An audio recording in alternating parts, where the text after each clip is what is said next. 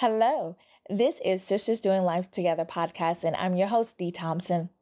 I am a believer, sister, daughter, and friendship advocate. And this podcast is about women celebrating and sharing their personal stories of faith and friendship.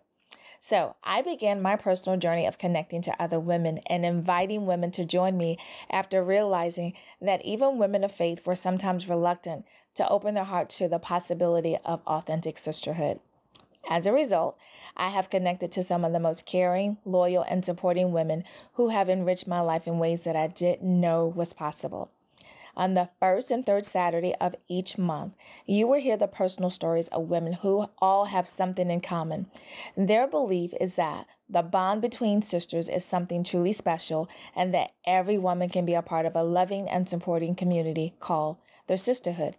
I hope you will be able to join us as the first episode launches on Saturday, January the 22nd.